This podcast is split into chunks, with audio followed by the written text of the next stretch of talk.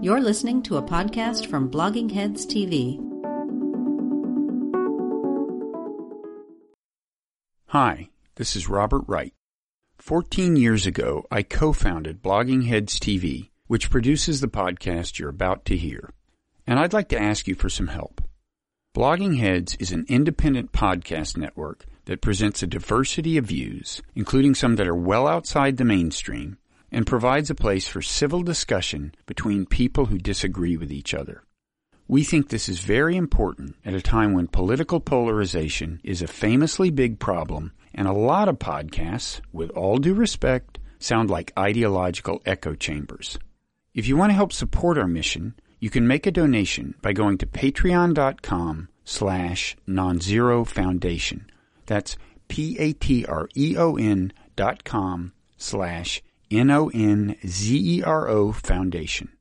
The Nonzero Foundation is the nonprofit I run that operates Blogging Heads TV and also operates Meaning of Life TV and puts out the Nonzero newsletter. And by the way, you can get that newsletter for free by going to nonzero.org and subscribing.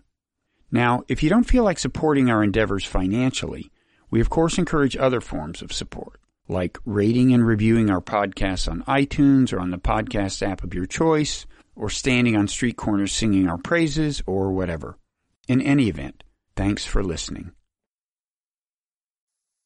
Okay, here we go. Hello there, Coleman. How are you? Doing well, thanks. How are you, Glenn? I'm doing well. I am indeed Glenn Loury. Uh, this is the Glenn Show at bloggingheads.tv, brought to you courtesy of the Watson Institute for International and Public Affairs at Brown, uh, who are my employer and who sponsor the Glenn Show. And it's my pleasure uh, to be talking with Coleman Cruz Hughes, who is uh, a uh, in his uh, last year of study at Columbia University, uh, working toward a BA in philosophy, and is a writer, a frequent contributor at Quillette.com. That's Q U I L L E T E dot com, a webzine uh, that's at the cutting edge in terms of looking into um, important and controversial questions of uh, race and gender and inequality and social policy and whatnot uh, nowadays. Uh, so, Coleman, welcome to the Glenn Show. Glad to be here again. The reason I asked you on the show is I had uh, come across your uh, latest uh, piece in Quillette, The Case for Black Optimism, and I was intrigued by it.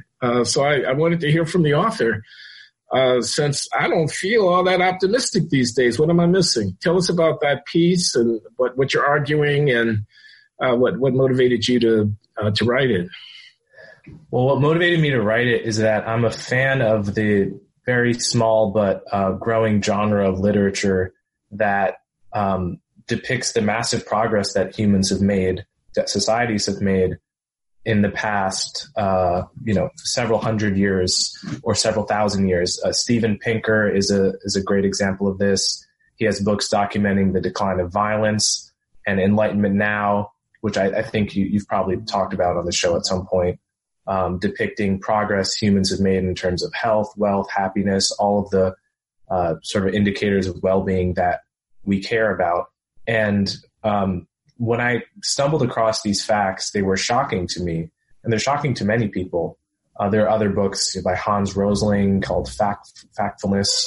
Uh, Greg Easterling, Greg Easterling has a book called Easterlin. Easterlin, yeah, it's ah, better yeah. than it looks. In any case, there's a genre that's meant to essentially correct for what is a negativity bias uh, in our own psychology. That bad events are more salient than good events the news reports uh, you, you, there, there, will always be enough bad events to to watch on the six o'clock news, so you won't you won't be aware of really great trend lines in terms of homicide if you're seeing the same number of homicides on the news every night, right? It could be going down by an order order of magnitude, and you might not be aware. And that's true across the board uh, for many of these these things. So, you know, I, I was aware of this literature uh, but I was also writing about race and racial inequality. And if there's one topic that doesn't seem to admit of optimism, whether you're a conservative thinker or, or a progressive thinker, it's racial inequality. The whole tone of the conversation is doom and gloom, right? If you're on the left, the the the sorry state of Black America is is a consequence of systemic racism and white supremacy, uh, and the legacy of slavery. Uh, if you're on the right, it it might be you know Republicans have a tendency to de- to, to, blame Democrat policies uh, for for the what, what, they perceive to be the sort of downtrodden state.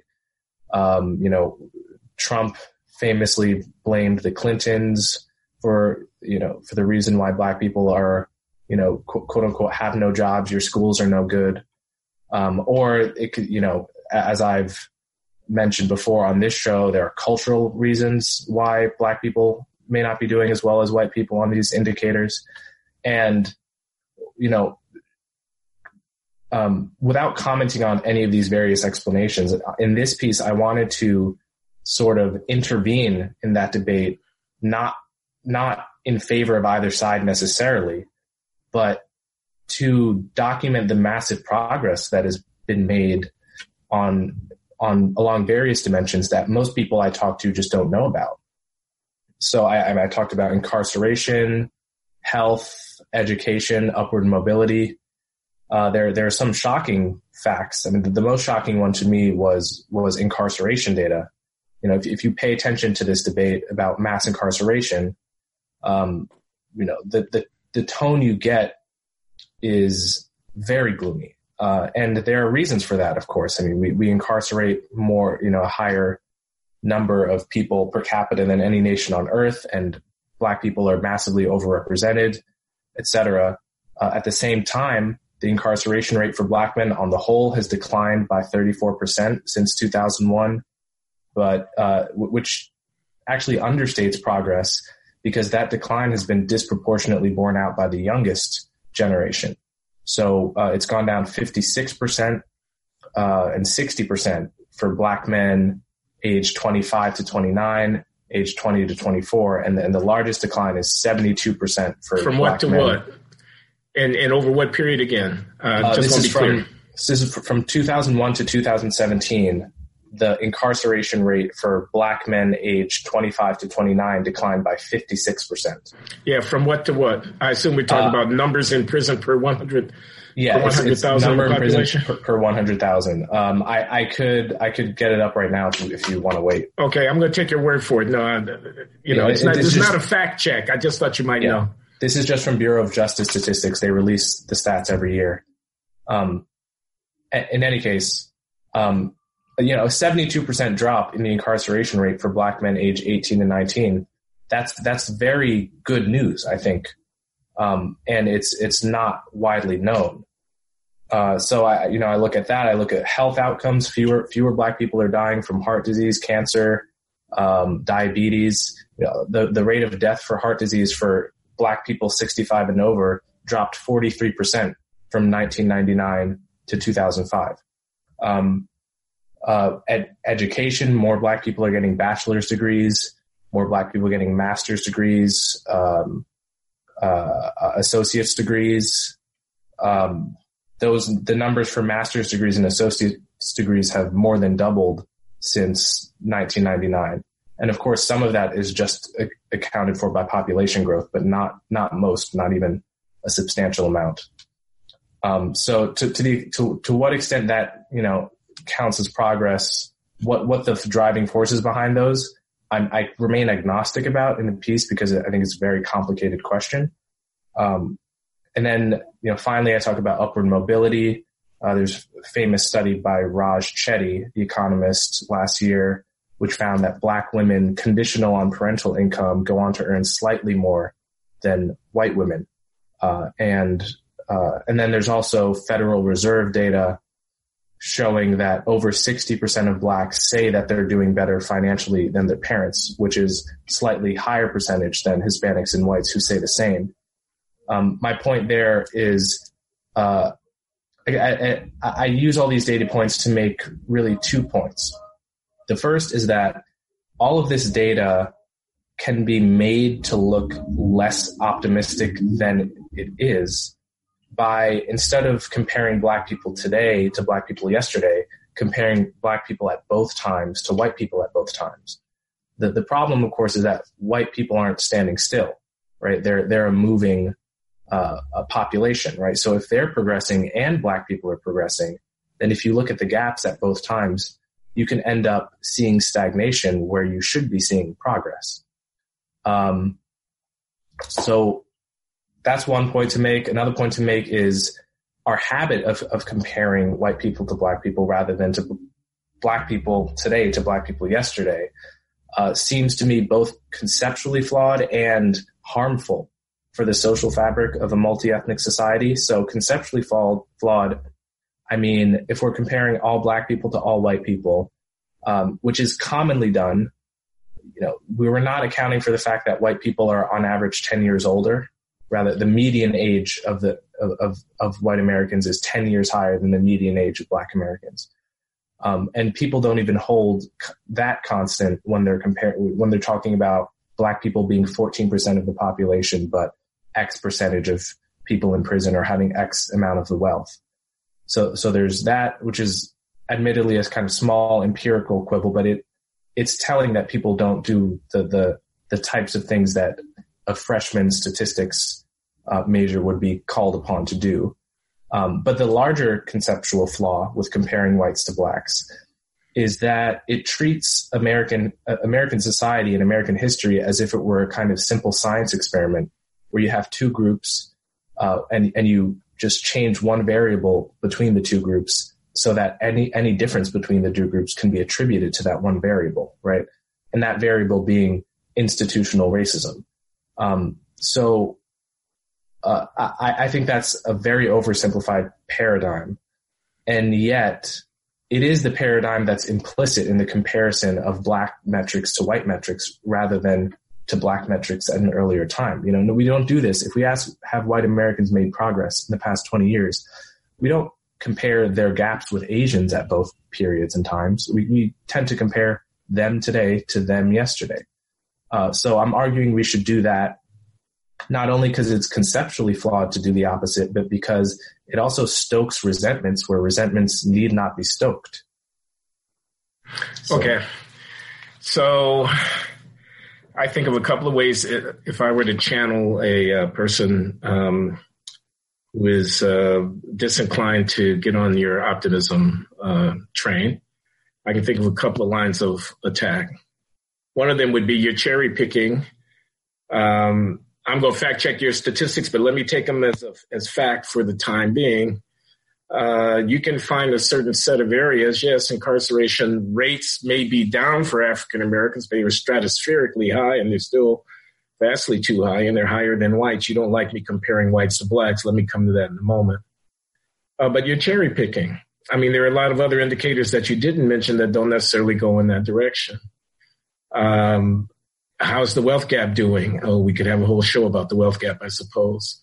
Uh, what about out of wedlock birth rates? Uh, how's the black family? Is it in better shape or worse shape than it was 30 or 40 or 50 years ago? Um, what about uh, uh school discipline rates? They're pretty high. Are they down or up? I don't know if we have data on the trend line there, but um, uh, what about test scores? Uh, what about cognitive development and academic achievement?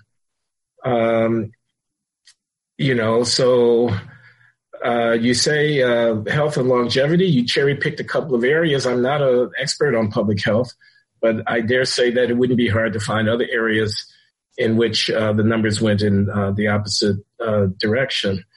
isn't your trumpeting of optimism more a political than it is a demographic demographic stance? Um, aren't you trying to say in so many words that uh, what you just got through saying at the end of your of your opening statement, which was that uh, structural racism is not something that we need to be talking about, and uh, black people shouldn't be too aggressive in pressing the system for redress because that's inconsistent with racial harmony in the age of Donald J. Trump. Uh, so you're cherry picking. Uh, so that would be one line of attack. I want you to respond to it. Let me just say briefly what another line of attack might be. What do you mean a conceptual problem? Uh, you want us to say uh, blacks are better off in the year 2019 than they were in the year 1969. Uh, let me just stipulate that that's true. that's not what I'm talking about when I compare African Americans to whites in 16 in uh, 1969 or in 2019. What I'm talking about is the disparity in the way in which the system or the structures treat black people and white people is perfectly uh, legitimate to make those comparisons. No, I'm not assuming that there's just a single variable that accounts for the difference, but I am saying, uh, to the extent, for example, that um, America's criminal justice policies become more benign and less punitive, I am saying that even in the face of such improvements, the uh, consequences for African Americans and for whites have been different. Uh, the reason I compare African Americans to whites is because there's information in that comparison about the differential treatment of African Americans and whites. No, that comparison doesn't tell me exactly uh, what the nature of that differential treatment is, but in broad terms, monitoring the relative status of blacks compared to whites is a pretty good way of uh, gauging um, uh, the uh, you know the larger differences and opportunities for people in those two groups. So I have two broad lines of, of potential rebuttal. One of them is that you're cherry picking; it's not a comprehensive assessment. You mentioned Steven Pinker, Better Angels of Our Nature, and Enlightenment Now uh, I'm sure that he's got, uh, you know, dozens upon dozens of different indicators that are all pointing more or less in the same direction. Uh, you've cherry picked a few. Mm. and the other thing is, of course, we're going to compare blacks to whites. How else am I going to know whether or not racial uh, equality of treatment has been obtained? Okay, so on the first count, um, you know, obviously in a, in a 2,000 word piece, I'm not giving a comprehensive assessment of every possible dimension of well-being. Uh, I'm looking at um, big important indicators of well-being that people care about. How many black people are in prison? What are the odds that a young black man is in prison? That's more than halved since I was in kindergarten. That's huge. Um, the, with regard to the, you know, you know, there might be other indicators. You know, I, am also not a health uh, um, uh, expert, right? but you know, black black women are living three and a half years longer on average than they were when I when I was a kid. Black men are living three years longer. Those are pretty impressive gains in, in this space of life expectancy. Uh, and and I would actually, I mean, I, I've I've looked at the CDC mortality data for for every major disease at this point, and for Black people, they're actually really all going in the right direction. That's not that that just over the past two years, that's begun to be not true, especially for whites. But uh, in the big picture, health, which is which is an, an incredibly important dimension of well-being, it's re- it really is all going in the right direction. Homicide. And homicide, obviously, over the past twenty years, has been going in the right direction, but in the past, say three, uh, we witnessed some, something of an uptick that some have attributed to the quote unquote Ferguson effect. I don't have a strong opinion on, on the cause, but what I will note is that when you see a trend line for decades going in the right direction and you see a slight uptick, it's, it's inconsistent to look at the total trend line and be a pessimist rather than an optimist. Right? Well, wait a minute, wait a minute. The Why? level, the level is so high. I'm talking about homicide now specifically. Oh, okay, okay. Even if the trend line goes, and I'm sure if you compare the worst of the late 80s and early 90s to today, it's down. But uh, over the long historical um, uh, time frame, it's very high. Um, and uh, you, I mean, you, you want to be optimistic because the uh, because the homicide rate amongst African Americans is lower in 2019 than it was in 1990. Uh, yeah, I mean, well, when in my, fact it's the leading cause, et cetera. Yeah, well, my view, optimism is a stance about what we're likely to see in the near and medium term in the future, whether things are going to stagnate, get worse, or get much better. Um, I I would cautiously predict that on almost any important dimension you could name that we're likely to see continued improvement. Uh, and that's a good thing. We we must start from where we are. So if you know so I, am not making a claim that things are great now, right? Like I'm, I'm careful in my piece to talk about the problems with our carceral system, for instance, uh, and not just in the quantity of people that we incarcerate, but the quality of prisons. Uh, for example, right? That like that's a disaster. but it's also a disaster that has has gotten way better in terms of the number of people there than most people would predict if you asked them on the street. Right? People are systematically ignorant of the progress that we've made just in my lifetime. And I'm not saying we're doing better now than we, we, we were doing in 1969 and oh, isn't that great? I'm saying we're doing much better now than we were in 2001, in 2000, you know? And you're optimistic. I'm, I'm, I'm cautiously optimistic that all of those trends are likely to continue getting better. Uh, out of wedlock births in the family. Um, yeah, the, so the, the proportion of of births that are out of wedlock uh, has stagnated. At seventy percent, seventy percent, very high.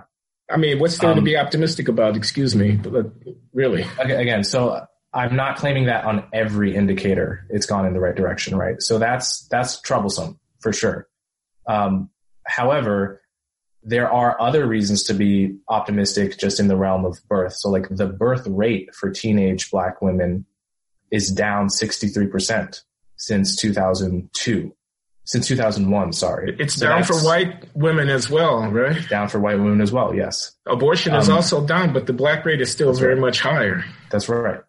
So again, but this is this comes down to the difference between the gap lens and the past lens. I call it right. So if we're going to compare black women perpetually to white women and measure progress by the degree to which they've closed a gap, we're bumping against a few problems. One is that white women had a head start in, in virtually every way you could think of. So, you know, if yeah, I, th- I think I, you know, w- why are we, why are we not measuring black women today against black women two decades ago on these metrics? Why are we implicitly assuming that white women are some kind of default or objective standard by which to measure black women against? White women have their own particular history, their own sociological characteristics that make it, I think, less useful to compare them to to to other groups of people. I mean, like when we're if we're talking about progress. Uh, I'm sorry, Coleman. I don't know what I don't know what your your conceptual model is here. The the just sort of common sense uh, reaction I have to what you're saying is the reason I'm doing the comparison is because I think there are things that are changing for everybody. And that accounts for the fact that both series are down. But I think there are things that are different for African Americans. And that, that is reflected in the fact that when I compare blacks to whites, I see a gap. Right, but why not blacks both, to Hispanics or blacks to Asians? Why whites? Well, I mean, I'm thinking that race has something to do with what's going on. And I think when I'm comparing black to whites, I'm focusing in on the differential treatment and opportunities that are afforded to these groups. It's, it's a crude focus to be sure, but, um, it's uh, nevertheless uh, uh, somewhat informative about the different uh, experiences. I could compare blacks to Asians. I could compare blacks to Hispanics. If I compare blacks to Asians, I'm going to get one kind of outcome. If I compare blacks to Hispanics, I'm going to get a different one. But it, but I'm I'm comparing them to whites because I'm aware of the fact that um, in the long history of uh, race relations in the United States, that's a that's a salient comparison. It's telling me something indirectly, not directly and not conclusively, but suggestively about racial discrimination, about differences in racial opportunity. I mean, I, I think it's so much more complicated. I, I think it's so it's far too complicated to, to, to make that assumption. So for, for example, you, you, you don't example, think I'm, oh, I'm sorry, go ahead. For example, uh, during the Bush years, the incarcer- the, the, the number of white people in prison climbed while the number of black people in prison, uh, declined. Um, if you were, if you were comparing, like, like, why is that? That's a very interesting question, right? We were putting more and more white people in prison throughout the first decade of the of the of the 21st century, and fewer and fewer black people in prison. Um, you know, that that's a very interesting question. But to presume the the thinking that says we ought to be comparing blacks to whites specifically because whatever is happening to whites is sort of to be expected, and and we can measure something meaningful uh, by comparing black people to that sort of to be expected. No, I think I think it's a straw man you got here. let me compare blacks to people who are not black. Most of whom, most of them are going to be whites. I don't have just have to compare blacks to whites. I'm going to get the same answer if I compare blacks to non-blacks, aren't I? Basically. Um, not, not necessarily. I mean, well, well, no, I'm just, it's just arithmetic. I'm saying, uh, whites are what, 70, 75% of, of, uh, I mean, it depends on the cohort, the age and whatnot. Mm-hmm. Uh, if I compare blacks to non-blacks and I compare blacks to whites, uh, my, uh, my denominator hasn't changed that much. Most of the people who are non-blacks are whites. I don't think there's a whole lot of traction in the distinction that you're making about why compare them to whites. I think we're going to get pretty much the same, uh, the same uh, answer. And so there's that. Who do we compare them to? There's also optimism. I mean, the levels. Sorry, there's. Well, okay, but I mean, what, what's listen, there to be so optimistic I, about? I, I do want to. I do want to press on this point of comparing blacks to whites because why, why don't we do this in all the realms that black people are already doing better? There are a dozen diseases from various cancers to liver disease that white people are already more likely to die from than black people. White people more likely to commit suicide than blacks. Okay. Um, so, so that so those are interesting facts, right? It's yeah, we can do that. I'm I'm not against doing that. There are. Right. I didn't. I I don't claim that blacks are doing worse than whites across every possible arena that one could look at. I'm, I'm trying to defend the idea that there's information in comparing uh, trends for blacks and whites, and not just comparing blacks of 2019 to the blacks of 1969. What information exactly? Uh, crudely, an indication of the differential opportunities afforded people who were in the different racial groups or the different background experiences and quote privileges and um, encumbrances affecting people in those groups. I mean, for example, um, I, I often point out uh, to people who are complaining about young black men and unarmed being shot by police officers that young white men who are unarmed are also shot by police officers. Uh, in fact, are shot at uh, not quite as high a rate, but at a pretty high rate. And when you consider that there are more of them, the absolute number of them who were shot by police officers, shot and killed, is greater. And I encourage that uh, that uh, that comparison is useful in undermining claims of uh, black people being treated differently. Uh, am I violating your your stricture of not comparing blacks to whites when I do that? It seems to me that I'm actually bringing in this case, well, negative they, information about discrimination. I look at the whites and it just show that the blacks who are getting shot are not being shot because they're black. They they would just retort that you're looking at absolute numbers rather than proportions, and they would want to look at proportions and say that you know black people are 13% of the population, but 27% of those who get killed. Therefore, that actually redounds to my point. You know, th- this is them talking. Um, you know, well, well, it should be 13 and those percentages should be the same. So they would want to compare blacks to whites. They would just well, in fact, the percentages, as you know, excuse me, Coleman, they are the same once you control for other non-racial factors that sure. influence the encounter between the police and the citizen. This, anyway, is what Roland Fryer found in Houston. But he's still comparing blacks to whites. That's my point. My mm. point is comparing and doing the comparison in the right way gives me information about differential racial treatment. It's possible to do the comparison in the wrong way, but if you do the comparison in the white way, looking at what happens to blacks and whites controlling for other factors is surely informative about the differences in the experiences of blacks and whites in the society.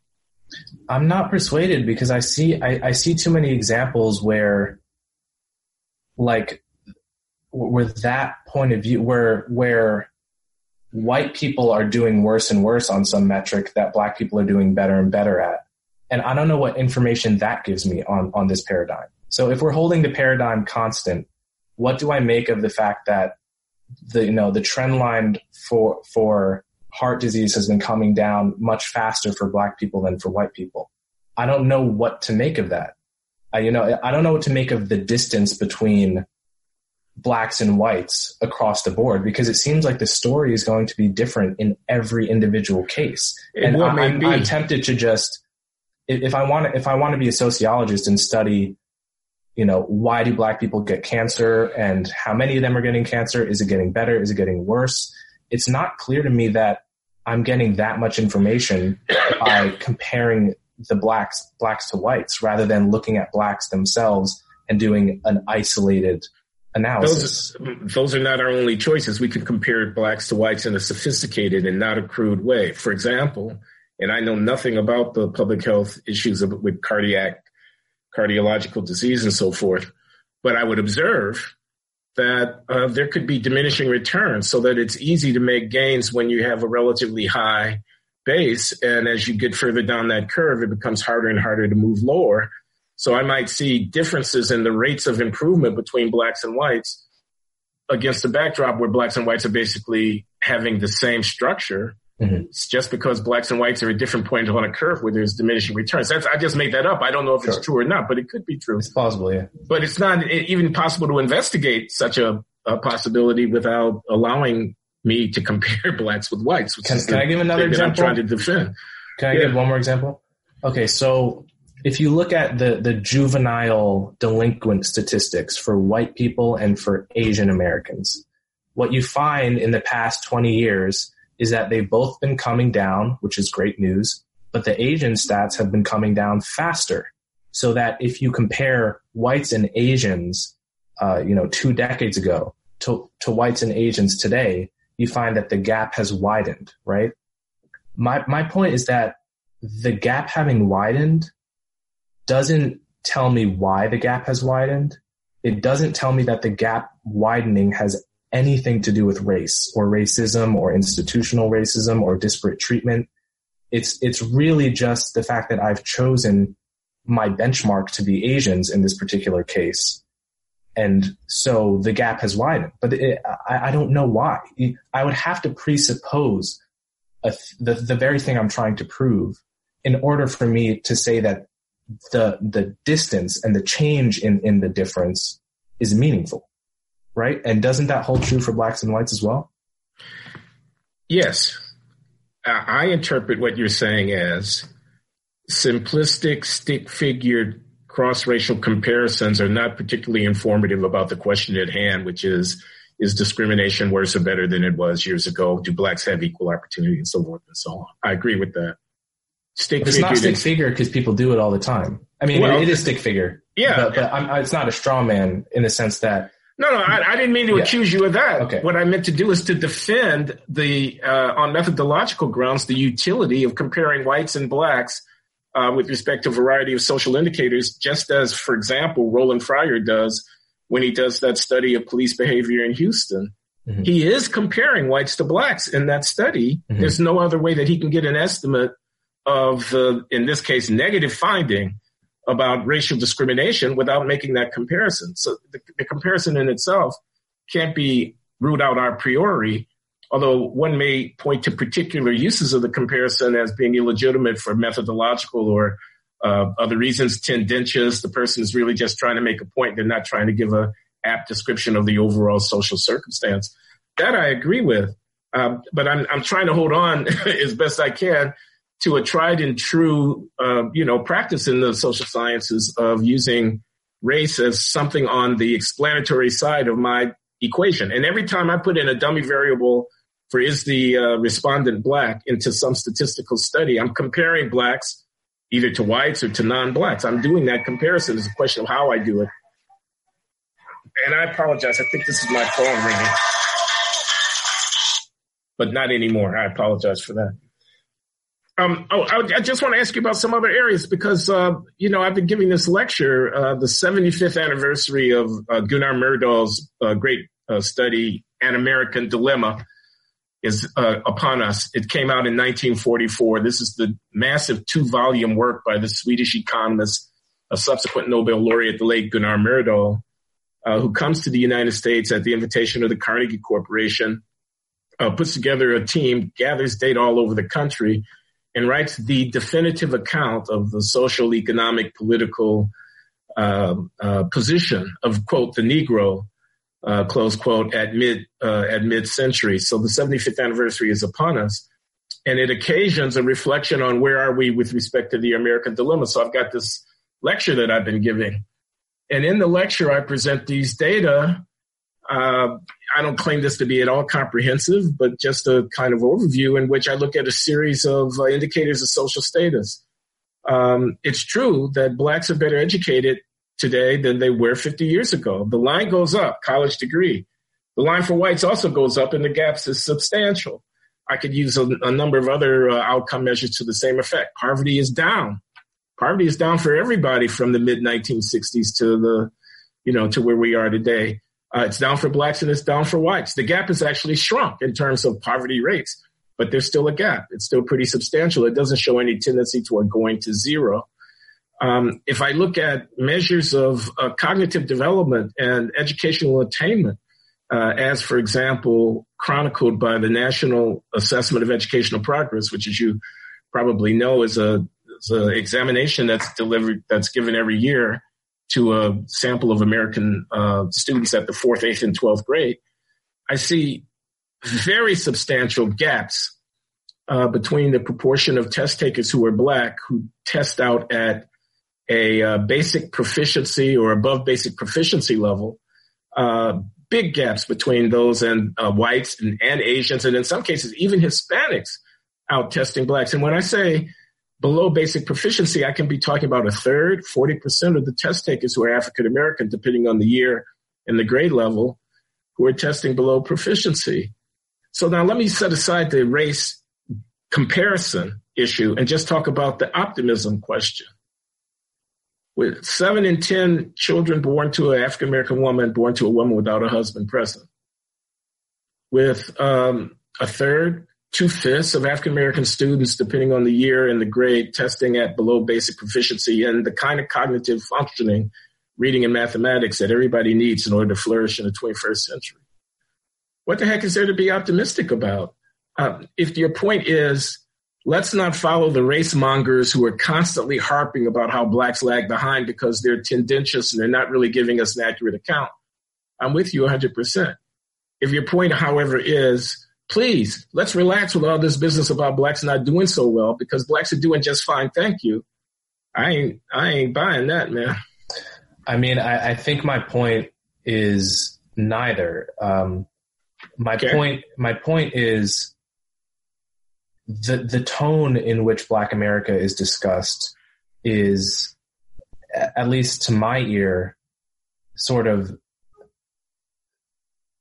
it, it's gloomy to an extent that is different than any other group in America, right? Even where blacks and Hispanics say have similar statistics on social indicators of well-being, I tend to hear Hispanics, if I hear them discussed at all, discussed as a group that is, you know, on balance thriving and has problems to deal with.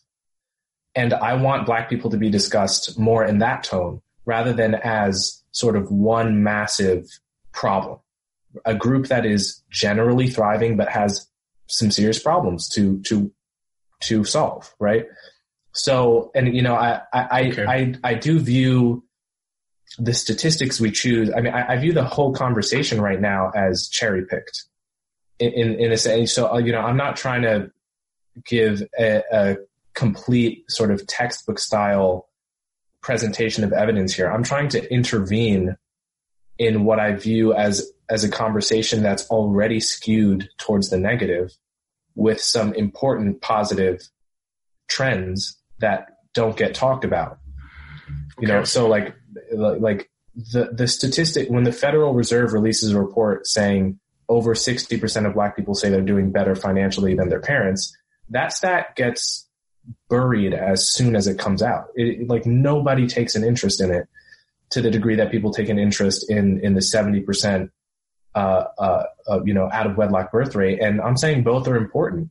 Uh, but, but, we only treat the the latter as if it's important, and thus we get a picture of Black America that is systematically skewed towards the negative, and that is destined to be forever skewed so long as we continue seeing white people as the uh, standard against which to measure Black outcomes. I, I in what in my piece I give a, a sort of simple abstract thought experiment where you have a button that doubles the amount of everything good, wealth, life expectancy for each racial group.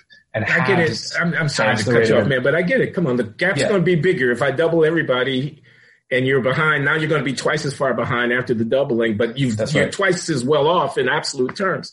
Yeah, so that. yeah, my, my, my point there is, and, and that's, this is actually not a hypothetical. This is actually, um, so, so like I, I mentioned earlier, the 72% decline in the incarceration rate for black men age 18 to 19 between 2001 and 2017. I, I see that stat and I think, well, that, that's, that's great news. It's obviously not the full picture of, of it's not the only thing you need to know about the criminal justice system, of course, but it's amazing news that, that very few people know about. However, if you instead look at that same data, but instead of comparing black boys, really, you know, young men today to black young men yesterday, you instead compare blacks to whites at both times, it actually looks like a negative trend. It looks like black uh, teenagers nine times more likely to be incarcerated compared to whites in 2001, and now 12 times more likely to be incarcerated than white men. Because it happens that that demographic for white men went down faster as a proportion of itself. Um, so my, my point there is, in principle, almost infinite progress that black people make can be erased given sufficient white progress or can become invisible rather given sufficient white progress if you are only paying attention to gaps. And the, the paying attention to gaps is the default mode of analysis uh, on the issue of, of race uh, of race right now.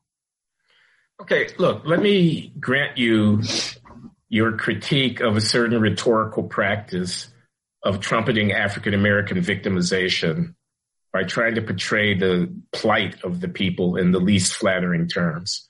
That on the left, and of denigrating African Americans for whatever the reasons are that might lead a person on the right to talk about uh, the terrible uh, neighborhoods in which black people live in cities that are bereft of uh, you know any kind of decency and so forth and so on.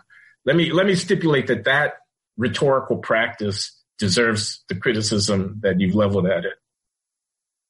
I want to circle back to the question about optimism.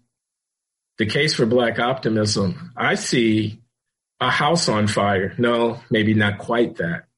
I see um, people in desperate straits.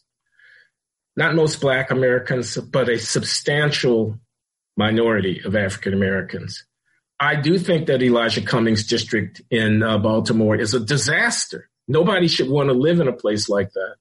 I think there are a lot of African Americans who cower inside their homes, fearful that a gunshot sprayed randomly on the street will lead a bullet through their wall in their bedroom and end up killing them in their sleep.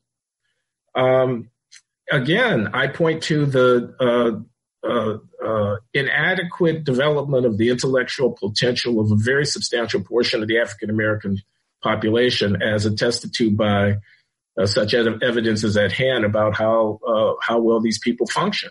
Uh, I look at the elite universities. Affirmative action hangs by a thread. Harvard managed to win in the district court.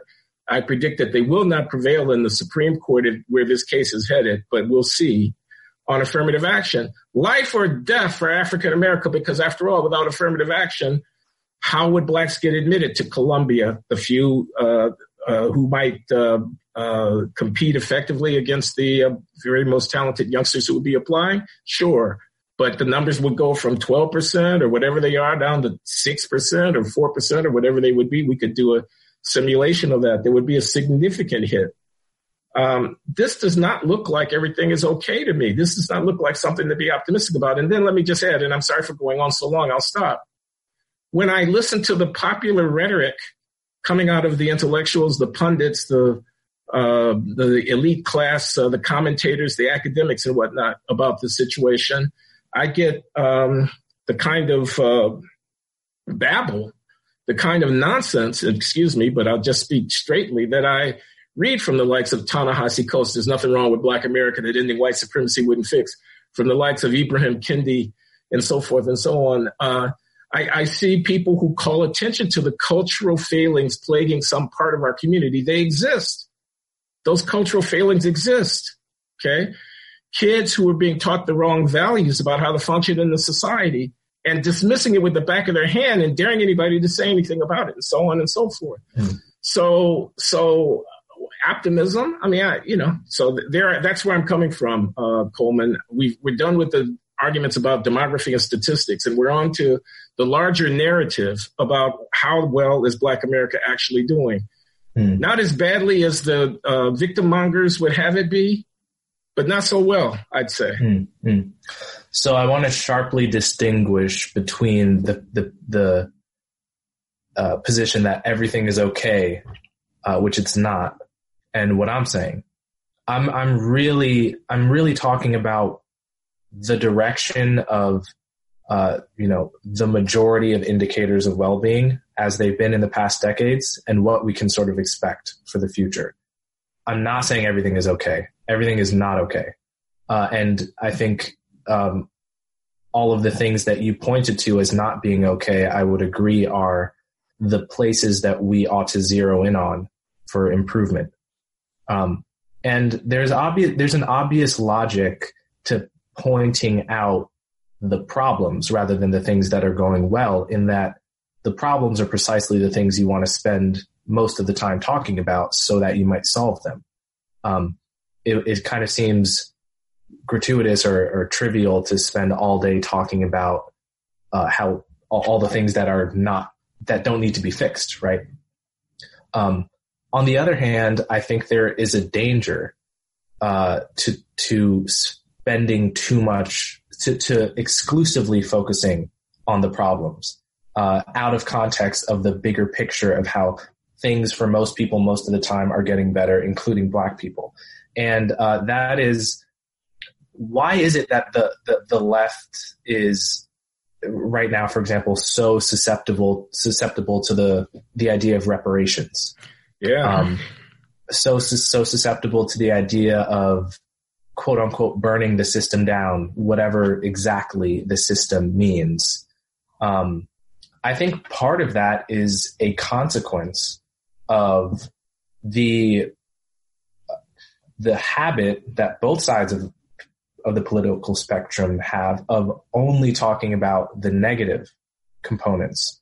Um, so, like when everyone agrees that Black America is is something close to a disaster and they disagree on what is causing it, uh, that makes that makes it much more plausible when someone comes in and says, "Well, what we what we need to do is we need to fundamentally reorient all of these systems, um, so that because they're all just infused with white supremacy, right? That part of why that is is compelling is because all of us, including pe- people in the center and on the right have habitually zeroed in on the problems out of context of the general upward moving tide. Um, so that yeah, I mean, you, you, said at the beginning, like part part of my motivation is political. Well, sure, yeah, you know, I, I do think I, I do think that um, I, I don't think it's an accident that the people saying that uh, the criminal justice system is is racist front to back. That we need to turn things upside down with reparations. Uh, we need to have these massive top down policies uh, that fundamentally reorient uh, you know systems that have been in place for decades or centuries. And by the I way, if I, I, if I may, I just want people to know it's white people who've been saying these things. It's that's Elizabeth Warren whom you quote. Correct. The criminal system is the justice system is racist from front to back, and it's white presidential candidates as well as black who've been out there saying that they think reparations at least should be investigated and so on. Yeah, I, I don't think that it's an accident that progressives tend to be pessimists on these fronts in, in the sense that I think the pessimism is a necessary feature of their political prescriptions, right? Like if things, if, if the systems we have, imperfect, flawed as they are, are nevertheless doing well by most black people most of the time and are making marginal improvements over time, then burning these systems down will clearly hurt black people uh, uh, in the general case. Um, so yes, part of part of part of the reason I feel moved to intervene in the debate is because I've seen how the pessimistic rhetoric has laid the groundwork for massive progressive policies that that represent, in my view, um, a kind of I don't a, a kind of um, a program that is is not that doesn't represent the path forward for Black people uh, or America in general, and that m- seems much more about.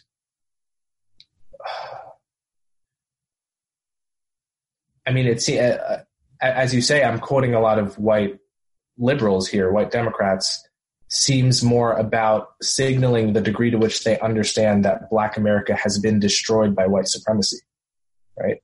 And to the to the to the extent that we emphasize the the the, the evidence of the the destruction over and over again, we give more power and plausibility to that narrative. Okay, I, I want to make a suggestion. Uh, you can see what you think of it. Um, finding an area of public policy where the consequences of the uh, pessimism and mischaracterization uh, along the lines that you've outlined is is uh, um, the negative consequences of that for Black people is especially stark. And I think one candidate for that uh, area is in policing and law enforcement uh, and the so-called Ferguson effect. Uh, I'm not here trying to uh, resolve the issue. It's debatable. There's a lot of uh, pro and con back and forth in the data and so forth and so on. But the bottom line would be in reaction against the perception that law enforcement, as Elizabeth Warren would have it, is racist from front to back. There's been uh, a number of developments uh, which have resulted in a pulling back of the intensity of law enforcement in areas of American cities that are uh, heavily black populated and that are also uh, dangerous and uh, susceptible to criminal offending. Uh, the cops are pulling back. This is a stipulation of uh, the Ferguson effect.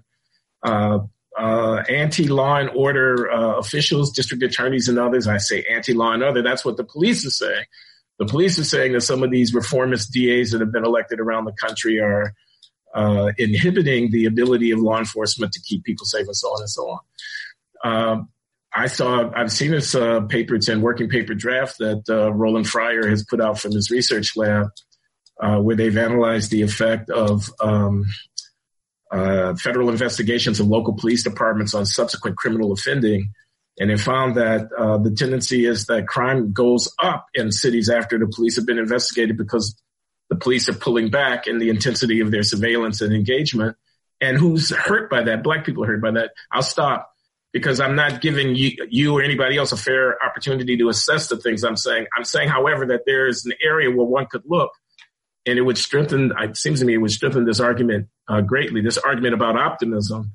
And one could look and say, see, the pessimists are having their way over here. They control the narrative and they've taught us that things are all uh, negative. The consequence of that has been, in fact, more African American homicide, more African American victimization, lower quality of life for African American people in certain districts and so on. What do you think about that? No, I mean, I think that's, that's, that's a clear example, if true, and it's plausible, um, that the, the, over, the overreaction to what is a, a de- certainly a re- regrettable circumstance, namely that, um, Americans get killed at the hands of, at the hands of the police some of those Americans are unarmed, and some of those killings certainly should have ha- should not have happened, and some of those killings probably would not have happened if the person had been of a different skin color. Right? That's a regrettable circumstance.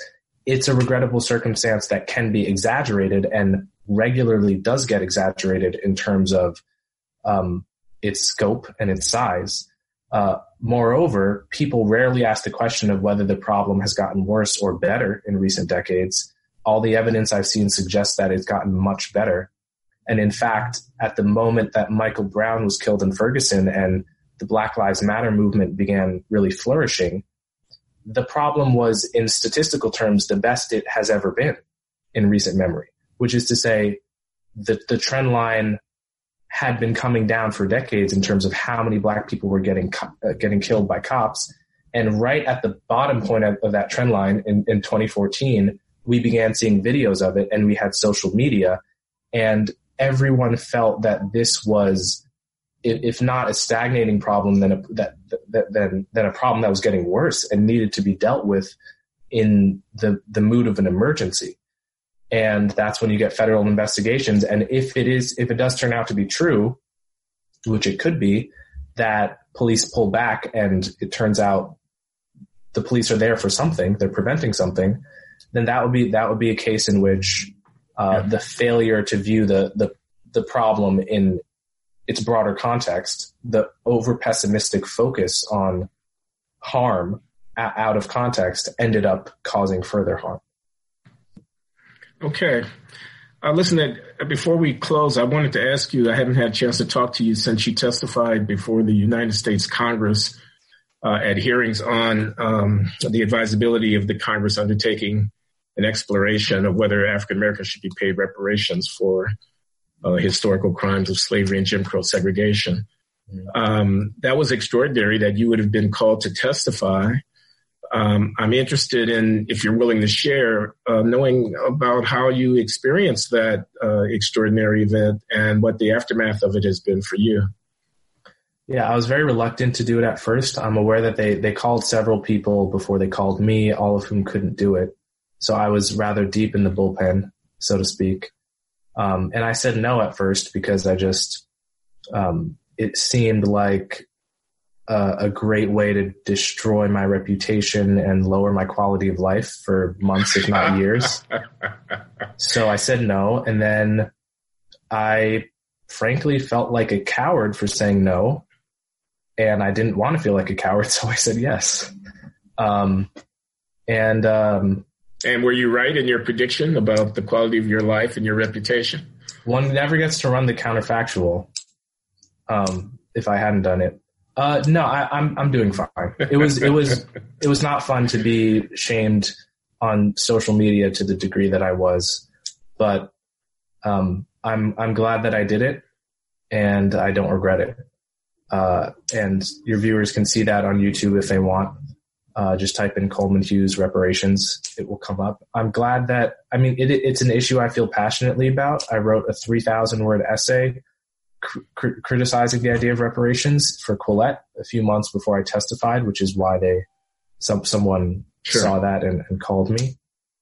And um, you know, in the intervening time, I've had a lot of uh, opportunities to speak to people who disagreed with me, even people who have just come up to me on the subway and started you know, lecturing me. Um, and I, you know, I, I, I I still I think that it's very much a mistake. I think my my primary I mean I have many pragmatic and uh, many pragmatic arguments against reparations. Um, much of the the way people talk about it, the shifting definitions of it, um, the way in which people equate it with other reforms that are important but have nothing to do with reparations per se. All of it seems like the opposite of what I would advise someone who's trying to make black people better off. Um, yeah, we don't have time to review the issue in depth. It, Perhaps we can have another conversation down the down the line. I'm going to be teaching yeah. about this stuff uh, in the next uh, few weeks, so I might come back to you about that. But I do want sure. people to know uh, that you were up there with the likes of Ta-Nehisi Coates, uh, Dr. Julianne Malveaux. I can't remember who else was on that panel. And you held your own, brother. Thank you. You did great. You did great. I was proud of you. Thank you, Glenn. You're welcome, Coleman. So we'll sign off for now. We'll talk again right. at some point. Uh, thanks a lot for uh, for coming on the Glenn Show, Coleman. Anytime.